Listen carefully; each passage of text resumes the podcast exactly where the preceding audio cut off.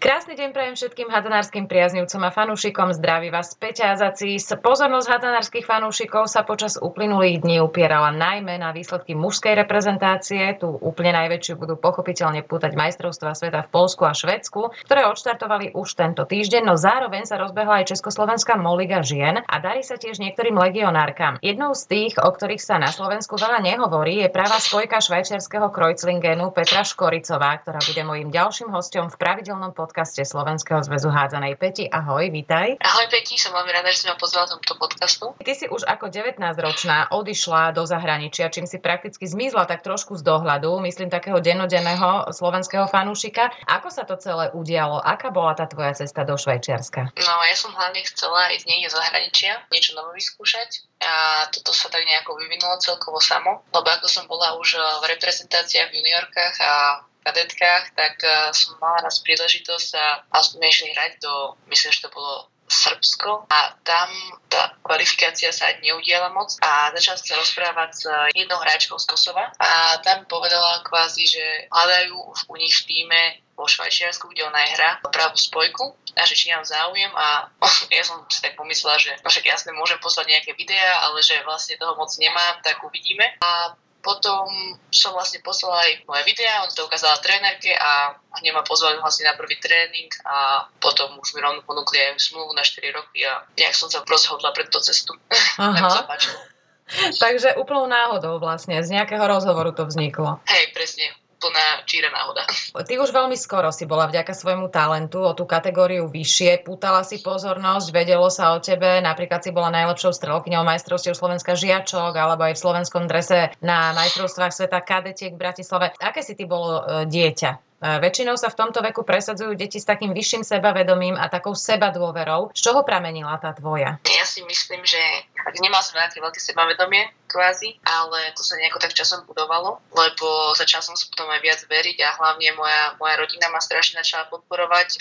Moja mamina ma pozievala na tréningy už od malička a vždycky mi hovorila, aby som potom vlastne ostala, že keď ma to baví, že čo najdlhšie chcela si tomu venovať, ako sa dá. A potom začal už aj môj detko, ktorý bol, so mnou chodieval do šále, alebo aj v Nitre ešte, keď som hrávala, tak vždycky, vždycky ma podporovali, chodili som na každý zápas, na každý jeden tréning, takže to bolo, ale z toho to pramenilo, že vlastne z tej podpory a ja som sa tak potom už to sebou vedomie začala tak aj sama budovať. No tá podpora v tomto smere je strašne dôležitá doma, to je jasné. Niektorí rodičia to aj troška zvyknú preháňať, čo potom je tomu dieťaťu na škodu, ale tí tvoji, e, zdá sa to zvládli tým najlepším spôsobom, dá sa povedať. No to určite áno. Hlavne oni to nikdy nepreháňali, vždy hovorili, že hlavne mám musí mať zábavu a, a musí ma to baviť a to bolo vlastne to najdôležitejšie a nikdy to nejako neprehrávali, že keď som mal, že zlý zápas alebo také niečo, tak že by ma za to dali do laty kvázi, ale mm. skôr mi povedali, čo by som mohla zmeniť, by som mohla sa zlepšiť a, a ja si myslím, že v športe je veľmi dôležitá táto mentálna pohoda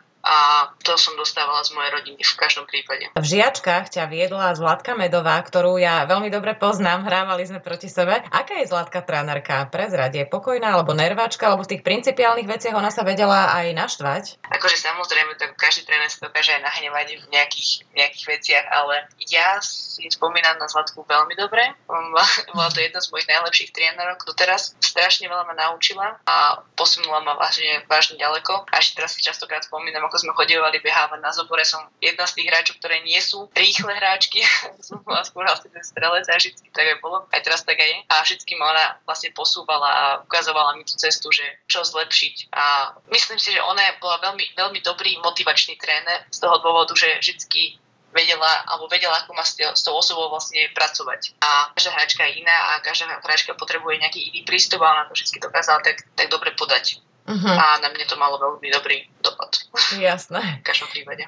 No, teba sa pýtať, prečo si si vybrala práve hádzanú, je asi zbytočnosť. Tak prezrať tie vaše rodinné hádzanárske väzby, najmä teda detko Lubomír je známy hádzanár. Áno, áno, ten bol veľký hádzanár a aj mami nahrávala hádzanú ešte v plastike a babka tiež tam niekedy na gymnázium hrávala hádzanú, aj môj striko, takže vlastne my tú hádzanú máme v rodine v každom prípade, ale nikto sa tomu nevenoval, že nejako až tak ďalej, až na, na detka ten sa vlastne živil. Ja som sa rozhodovala medzi, medzi basketbalom a hádzanou, lebo vedela som, že budem veľká, že vysoká teda. My sme boli na škole a hrali sme Vivianu a tam ma oslovila jedna trénerka z UDHK Nitry, trénerka Vargová sa volala, a vďaka nej som sa vlastne dostala do toho klubu a tam to začala pôsobiť ako hrať hádzanú, sa mi zapáčilo, aby boli zlaté a dneska tak všetko dokopy tak dobre sadlo. V každom športe s loptou, kde sa hrá na ľavej aj na pravej strane, tam basketbal je to trošička iné, lebo tam obe ruky musia používať. E, tí lavaci sú nedostatkový tovar, to si povedzme. Ono je to výhoda ešte aj vo volejbale a tak ďalej. Akou veľkou výhodou je tá tvoja lavačka? Ty si to vnímala už ako výhodu v žiačkách, dajme tomu, ako malé dievča? Ako malé dievča som si to akože vôbec nejako neuvedomovala.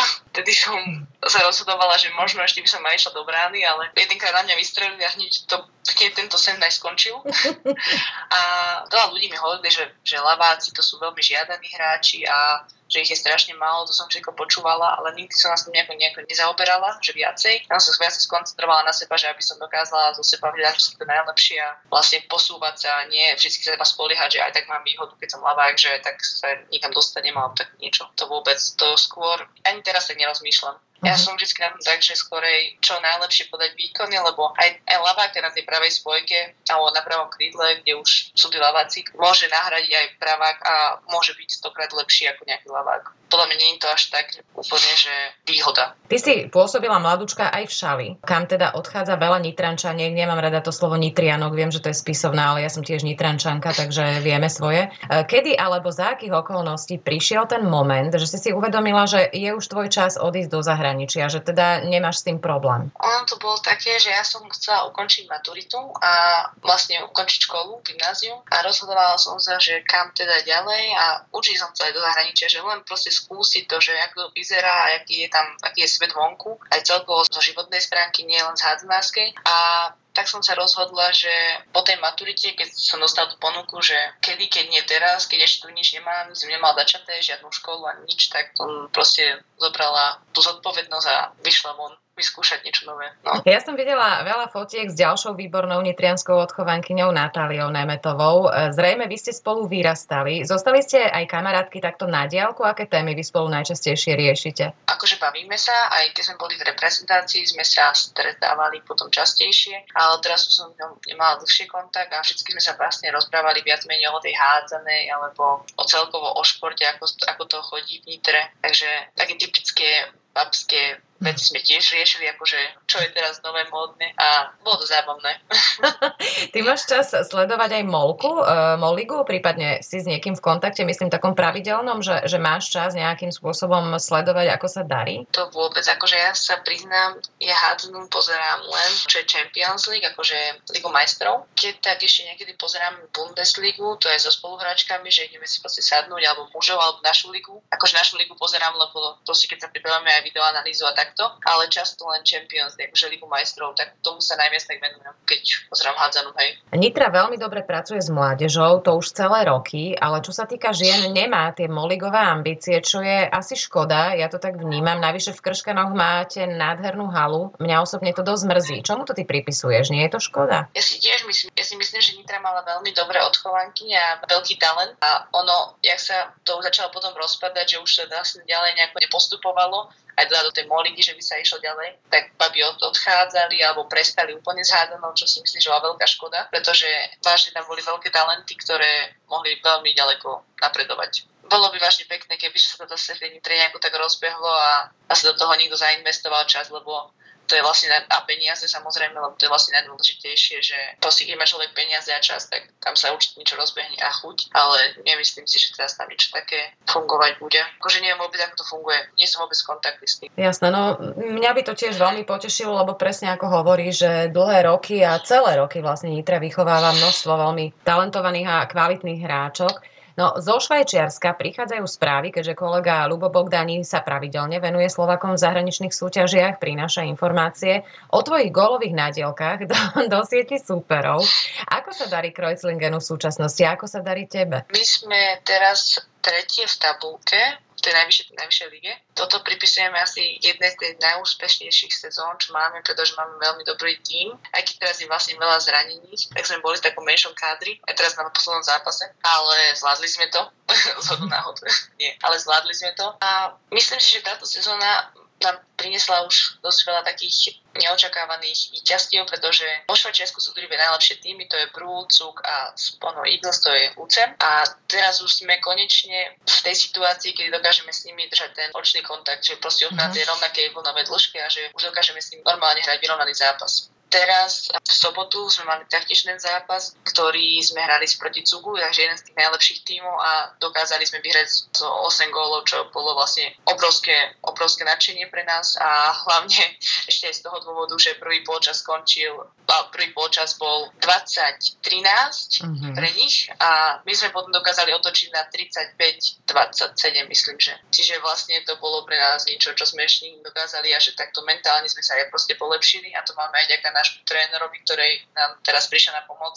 Urs Kapomla sa volá uh-huh. a on je veľká, veľká podpora. To je neopísateľné, ako on nás dokáže vlastne posunúť a posúvať ďalej v našich výkonoch. No to je, to je také zaujímavé, lebo toto tvrdí veľa hráčok. Muži to vnímajú možno trochu inak, ale my ženy sme dosť háklivé a citlivé na tieto veci, na takéto detaily, čo sa týka trénera a naozaj to niektorí tí tréneri vedia, že strhnúť celý ten tým, že tam prinesú takú nejakú pohodu a podobne. Vnímaš to takto aj ty, že je tá, je tá osobnosť toho trénera taká dosť kľúčová, čo sa týka výkonu celého týmu? Akože to v každom prípade. Samozrejme, musí mať aj ten tréner nejaké hráčky, s ktorými sa dá pracovať a ktoré sú otvorené pre tú prácu a že to budú príjmať, to, čo on vlastne nám dáva. To je veľmi dôležité a že nemôže tá hráčka si myslieť, že čo vie taký tréner, že čo, čo ti on už len on povie, že myslí, že si najlepšia. To nie, ale v každom prípade, keď človek vidí, aspoň u mňa tak funguje, že vidím, že aký je ten tréner, že sa k tomu rozumie, že jeho nápady, ktoré sú, fungujú a že už má proste veľa dosiahnutého. Napríklad aj tento Urs, náš tréner aktuálny, tak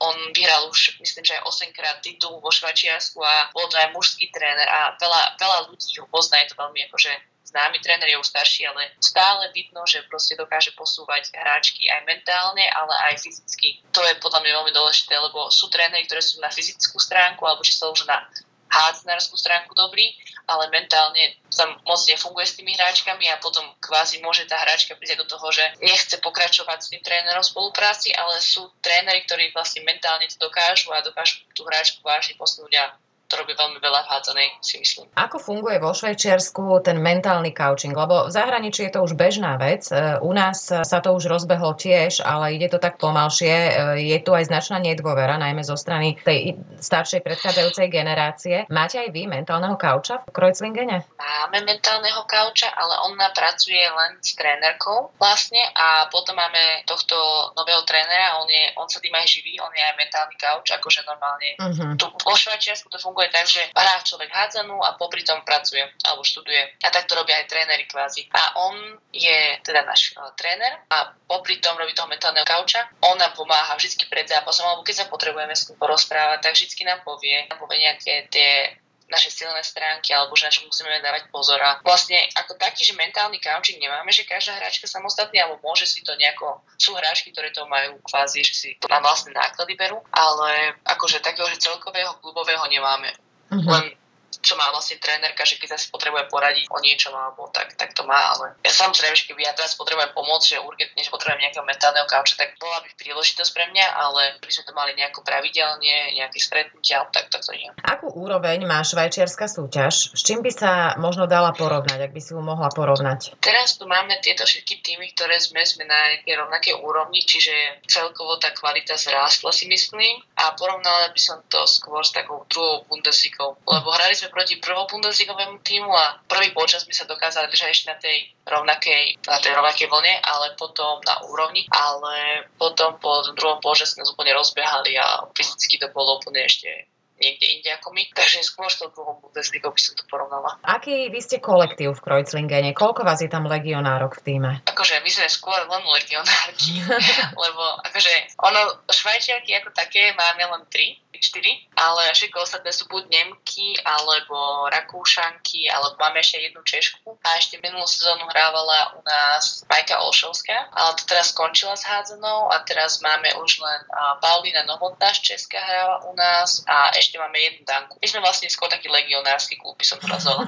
no ty popri hádzanej stíhaš aj študovať, aj si privyrábať, ako si spomínala. Ako sa to dá všetko stihnúť? Ako vyzerá taký tvoj bežný deň? Takže dá sa to všetko stihnúť jedine tak, že človek musí dobre plánovať. Každá voľná minúta sa musí nejako, nejako vyťažiť. tak môj normálny deň vyzerá akože záleží podľa toho, aký, ale tak keď idem do školy, tak ja pracujem dvakrát do týždňa, pracujem vo švajčiarskej firme, modnej firme a tam robím vlastne takého pracujúceho študenta, uh-huh. vyrábam obrihádzanej a štúdium. Tak dneska napríklad som na univerzite od rána až do večera a mám prednášky a učím sa a potom idem na tréning večer a v útorok napríklad idem do tej práce, tam som tiež e, do večera a potom idem asi na tréning. A všetky my máme vlastne 4 tréningy za týždeň, ale také tréningy, že napríklad dneska máme trojhodinový, zajtra máme 2 hodiny a v stredu 23 hodinový, čiže máme to tak rozdelené, aby sme tam mali aj silu a posilovanie, aj normálne hádzanárske taktiky a takto. Uh-huh. A strelbu. Škola, práca, práca, škola, škola. Ty študuješ matematiku, čo si ja nedokážem predstaviť, lebo čísla mi nikdy nešli, ale zväčša to býva tak rozdelené, že buď si čísla, alebo si jazyky. Čiže čísla ti idú ako si na tom s jazykmi a s tou komunikáciou. Dlho si sa zžívala s Nemčinou? Ja sa chcem opraviť, je matematiku, ja som to pred uh, dvoma, dva a pol rokmi zmenila na uh, ekonomiku, to teraz študujem No, Aha. lebo tá matematika bola moc taká suchá z toho. To sa mi moc nepačilo. Takže už študujem ekonomiku a vlastne to mám v angličtine a v nemčine to mám tu. A na nemčinu som mala vlastne nemčinu aj na škole, ale akože keď som sem prišla, tak to som vedela povedať, že volám sa Petra a mám ešte 13 rokov, lebo keď som to naučila, mala som 13 rokov. a to bol môj akože začiatočný, e, začiatočný bod. A teraz časom už mi to príde také, že to Nemčina je skôr ako, už je taký podobný skôr ako môj materinský jazyk, že už aj teraz napríklad keď s tebou hovorím po slovensky a tak už niekedy mám také, že porozprávam tie nemecké slovička alebo tie nemecké výrazy a musím sa tak viacej zamyslieť nad tým. Potrebovala som na to asi tak, ako som začala ja hovoriť po nemecky, to mi trvalo tak nejako pol roka, čo som tu bola, uh-huh. aby som aj ja už hovorila s tým po nemecky. Akože po troch mesiacoch hovorili na mňa oni po nemecky a ja som odpovedala po anglicky a potom ešte mesiac, čo som sa už ja dala na Nemčinu. Máš to teda tak, čo sa týka Nemčiny, že už sa ti v nej aj sníva? To sa tak hovorí, že keď už je človek zžitý s tým cudzím jazykom, že už má sny v tom jazyku. No, tak to, áno, tak to už je. je to už aj v prvom roku. A hlavne ja to mám tak, že keď snívam so slovenskými ľuďmi alebo s, s mojou rodinou, alebo proste takto, že mám ľudí, ktorí viem, že proste vedia po slovensky, tak si mám po slovensky a keď sú to vlastne, že niekto z týmu alebo proste niekto z Nemecka a takto, tak už tam hovorí po nemecky. a celkovo už aj keď som na tréningu alebo tak, že tak väčšinou už len tá Nemčina. Po slovensky hovorím vlastne len s rodinou. No. Pre mladého človeka je to zahraničie krst ohňom. Ty si spomínaš e, na tie svoje začiatky. Ako to prežívala tvoja rodina, ktorú teraz vlastne spomíname? Pretože to rozhodne nie je jednoduchá situácia ani pre rodičov, môžem ti povedať, lebo aj ja som takýto rodič ktorého dieťa odišlo po maturite do zahraničia a je tam dodnes? Hej, no akože viem o tom, že moja mamina, ja som asi jedináčik, Uh-huh. A moja mamina to mala taký ťažšie, lebo kvázi aj môj detko, aj celá moja rodina, oni sa všetci orientovali na mňa. No to bolo, že hádza, ide sa cez víkend na, na ten zápas, večer sa ide na ten tréning a takto. A teraz vlastne už mali milión voľného času, že čo zdrav s ním. a tak podľa mňa oni to zvládali, že jasne boli smutní, chýbala som im, ale my sme v každodennom kontakte a teraz už keď máš len telefóny a všetko vidí sa, môže sa zavolať cez FaceTime, čiže nie je to až také náročné, ale samozrejme boli, moja mamina sama hovorila, že bola smutná, že nebolo to také pre ňu úplne že ideálne, že nevedela, že ak si má rozplánovať ten deň a čas, celkovo, ale myslím, že okolo ne, o nejaký rok neskôr alebo tak si zaobstarala psa a teraz je s ním psíčkar. Čiže vlastne teraz má psa, ktorý je niekedy, keď ja prídem na Slovensko dôležitejšie, ale nie, robím si srandu, ale má ho, má ho veľmi rada a, a s ním teraz strávi veľa času, chodí sa s ním prechádzať a vlastne na výstavy chodia a takto. Takže to ju naplňa. Áno, Hej. to je taká dobrá alternatíva, lebo ten pes tú lásku tiež vie preukázať a, a oplácať, takže je to fajn, je to, je, myslím si, že také ideálne. Áno, áno, je to super. Ako ste prežívali tú situáciu okolo covidu? to boli strašné dva roky. Vtedy sa nesmelo cestovať, boli rôzne nariadenia, potom si tie, tie krajiny dávali individuálne každá, že človek, keď niekam mal cestovať, tak si to musel zisťovať, že čo všetko. A koľko ste sa vy vtedy nevideli, alebo ako často si sa ty dostala domov? Pravdu povediac, pre mňa, to čo keď, ako pre mňa ten COVID prázdnin, nazvem to tak, bol to najkrajší čas, čo mohol byť, pretože ja som mohla ísť na najdlhšie, to bolo myslím, že som bola okolo 4 mesiacov, som mohla ísť domov mm-hmm. a tam som proste bola a úplne som mohla od hádzanej sa akože odpojiť, že nemusela som to vôbec myslieť. A z univerzitou to bolo dosť dobré, pretože všetko bolo online a ja som mohla všetko robiť z domu zo Slovenska a takisto by som takisto efektívne, ako by som, keby som bola tu. Čiže ja som mohla vlastne tráviť celý, celý ten čas s rodinou a vlastne byť doma a užívať si to a potom vlastne popri tom trénovať samozrejme individuálne, ale ja si nemyslím, že to s covidom bolo až také, také zlé, ako to niektorí perú, pretože ja som to vážne využila na plno. On sa hovorí, že všetko zlé na niečo dobré a niekedy naozaj situácia, ktorá väčšine totálne nevyhovuje, tak pre niekoho môže priniesť aj, aj niečo takéto pozitívne, nie? Áno, akože pre mňa to bolo veľmi pozitívne. Ja som si to vážne, ja som to vážne si cenila, že môžem tak dlho s,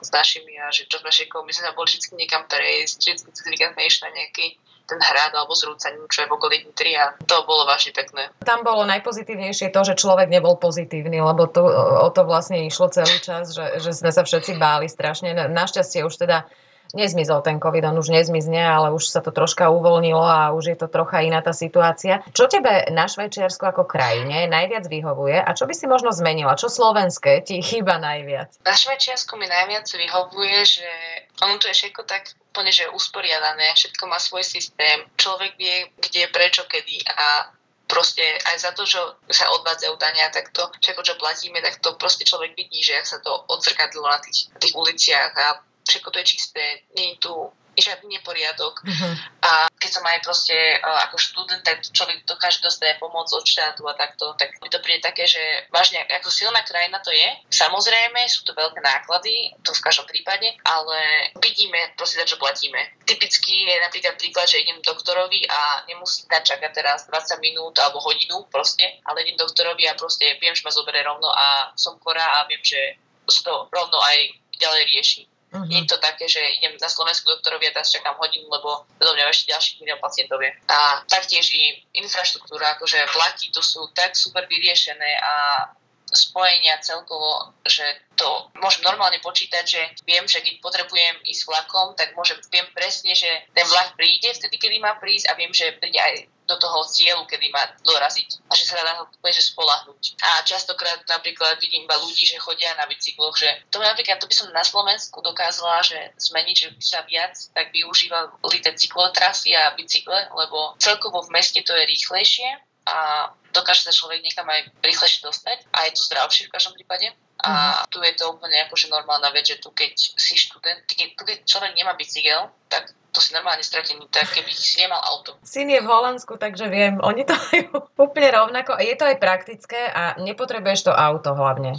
Presne, presne uh-huh. tak. Uh-huh. No, v slovenskom reprezentačnom týme teraz prebieha generačná výmena, už teda niekoľko, nejaké to obdobie.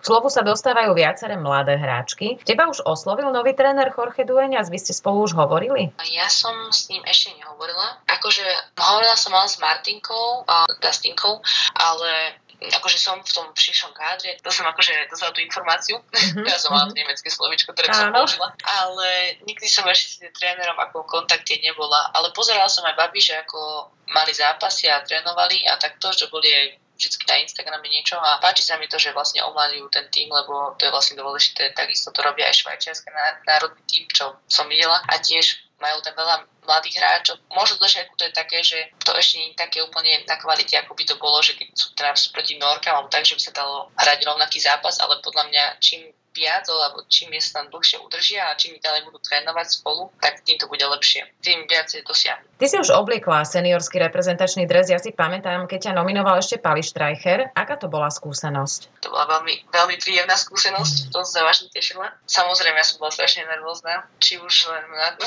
obyčajnom tréningu, alebo už aj na zápase, ale myslím si, že vždy každý jeden tréning, ktorý som bola v reprezentácii, mi dal niečo viac a dokázal ma niekam posunúť a dokázal sa tak sama uvedomiť, že čo by som ešte mohla zlepšiť, lebo vždy to je tak, že či už sa zmení tréner, alebo či už sa zmení aj tým, tak si človek tak dokáže viacej uvedomiť, že kde sú ešte tvoje nedostatky uh-huh. a na tom som že som začala aj vlastne sústrediť a pracovať na nich viac a viac. Čiže mne to vlastne posunulo z toho, že som si všimla, že čo mi ešte chýba a kde sa mám zlepšiť. A to mi vlastne to, mi to pomohlo. Ty máš výborné fyzické parametre, vyše 180 cm, lávačka. Čo všetko robíš preto, aby si mala čo najlepšiu formu, aby si sa udržiavala? Uh, spím. Ale nie. Tak samozrejme pohyb, uh, dobrá životospráva a hlavne ten spánok je veľmi dôležitý. Aj keď v posledných dňoch mám tak pomenej, ale je to, je to veľmi dôležitý faktor, ktorý do toho vlastne zapadá úplne. A mhm. hlavne mňa to je dôležité, keď uh, či už also, fyzicky mám tie parametre, áno, dobré, že som vysoká a takto, ale dôležité to je mentálne mať, akože v hlave to mať veľmi dobre usporiadané a hlavne byť pripravený na to, na tie očakávania, čo od teba majú iní. To si myslím, že je tiež veľmi, veľmi dôležité v týchto, akože v týchto športoch. Ty aj pociťuješ nejaký tlak v tomto smere? Lebo to si veľmi dobre e, použila to slovo očakávania, lebo to je presne to, to správne slovo tie očakávania, čo majú od teba iní, a to ono sa to netýka vždy len športu, ale tie očakávania práve na človeka vyvíjajú strašný tlak a nie každý vie s týmto tlakom správne pracovať a niekto sa položí v hlave ešte predtým, ako sa vôbec niečo začne. Čo robíš v tomto smere pre seba ty? Čo tebe najviac pomáha? Tak ono to je tak, že očakávania majú hlavne iní ľudia od teba alebo od človeka. A ja si to vždy tak zoberiem, že vlastne je to môj život a keď, keď si niekto nemôže si tak prijať, že od mňa niečo nikto očakáva, pretože vždy dávam seba to, čo dokážem dať aj v tej danej situácii, že to najlepšie podať. A samozrejme, keď má niekto od mňa iné očakávanie, tak je to ste pekné, že mi dôveruje, ale neverím to tak silno, ako aký mám sama od seba očakávania. Až napríklad teraz v štúdium, že mám očakávanie od seba, že mám ukončiť uh, sú, tento stupeň, túto školu a takto, uh-huh. tak uh, samozrejme, je, to, je, tam, je tam určitý tlak samozrejme, ale nikdy sa pod neho tak nechcem nejako dostať, že by som to teraz musela, musela urobiť či skôr, ale nechám na to čas, nechám si tak uložiť hlave a hlavne sa sústredím potom na niečo iné a vždy tak, vždy tak pomimo ešte niečo iné robím. Napríklad, že kebyže mám iba študovať a len proste ukončiť to štúdium a moje najväčšie očakovanie a celkovo bolo, by bolo vlastne dostať ten diplom, tak to by som napríklad nedokázala. Ale popri tom mám tú hádzanú, popri tom mám tú prácu, čiže v každej tejto sfére má od mňa niekto iný očakávania. Aj sa, ja sama o seba mám očakávania v každej inej sfére a keďže sa mi to takto cez dni mení, tak dokážem sa na to tak viacej koncentrovať, že nie som úplne ponorená v jednej veci, ale mám viacero vecí rozrobených. Takže to mi tak pomáha najviac. Čo by si teraz v hádzanej chcela dosiahnuť? Je hádzaná tvoj životný smer, alebo teda prichádzaš na to, ako si spomínala, že si vieš samu seba predstaviť v rôznych tých odvetviach? Tak akože ja keď som sem prišla, tak som mala môj cieľ dosiahnuť hádzanej čo naj, akože ísť čo najďalej a takto. A to mi aj ostalo, že samozrejme chcem vyťažiť z toho, čo dokážem hádzanej čo najviac. Chcem sa dostať ako len najviac, akože ako len najďalej dokážem, ale napríklad teraz, už keď sa na to aj tak pozerám, tak teraz som vlastne som sa začala uvedomovať, že hádzané nie je úplne všetko, čo človek má a je veľa iných a dôležitejších vecí, ktoré z toho ešte zapadajú a akože ja som otvorená z tejto stránky, že, že kam by som chcela dostať, že možno by som ešte chcela skúsiť neviem, nejakú inú ligu, uvidíme, to všetko ešte ostáva otázkou, ako dostanem ponuky a ako sa to dosť všetko ešte vyminie, ale napríklad som spokojná aj tu a vlastne vo Švajčiarsku mám už kvázi moju druhú rodinu, kamarátky z týmu a do školy, tak už to nie je také úplne, že by som si dokázala hneď predstaviť, že odchádzam a idem niekam inám. Mm-hmm. Že už by som začala, začala tak viacej rozmýšľať a uvažovať nad tým všetkými tými uh, výhodami a nevýhodami, že ísť teraz niekam, zmeniť to a čo mi to prinesie. Mm-hmm. Takže mám samozrejme cieľ dosiahnuť hádzané niečo, aj viacej, ale nie je to úplne, že teraz obrovská priorita pre mňa. A znamená to vlastne, čo si spomenula, že si si už vytvorila zázemie tam, kde si? O, to áno. To samozrejme. To je, to je vlastne ideálny stav. Viete, na konci každého podcastu sa pýtam svojich respondentov, že aký majú nesplnený sen. Nemusí to byť len hádzanársky samozrejme. Aký je ten tvoj? Môj nesplnený sen? To je veľmi dobrá otázka, pretože ja nemám taký, že nejaký veľký, nejaký veľký sen. Ja mám vždy také malé sníčky, uh-huh. ktoré sa tak pomaly začne naplniť. Ale tak asi môj jeden taký nechťa nesplnený sen ísť, je ísť do Ázie a tam troška pocestovať. Uh-huh. To je mhm. taký môj jeden veľký sen. No, ja tú krajinu trocha viacej. To nie je nesplniteľný sen, samozrejme. E, ja ti budem držať palce, aby sa ti splnil tento sen. Budem ti držať palce samozrejme e, v súkromnom živote, ale aj v hádzanej, aby sme ťa teda vydali na Slovensku častejšie, možno v tom reprezentačnom drese. Máš všetko pred sebou. Ďakujem veľmi pekne, že si si našla čas a budem ti samozrejme držať palce aj naďalej. Ďakujem, Peti.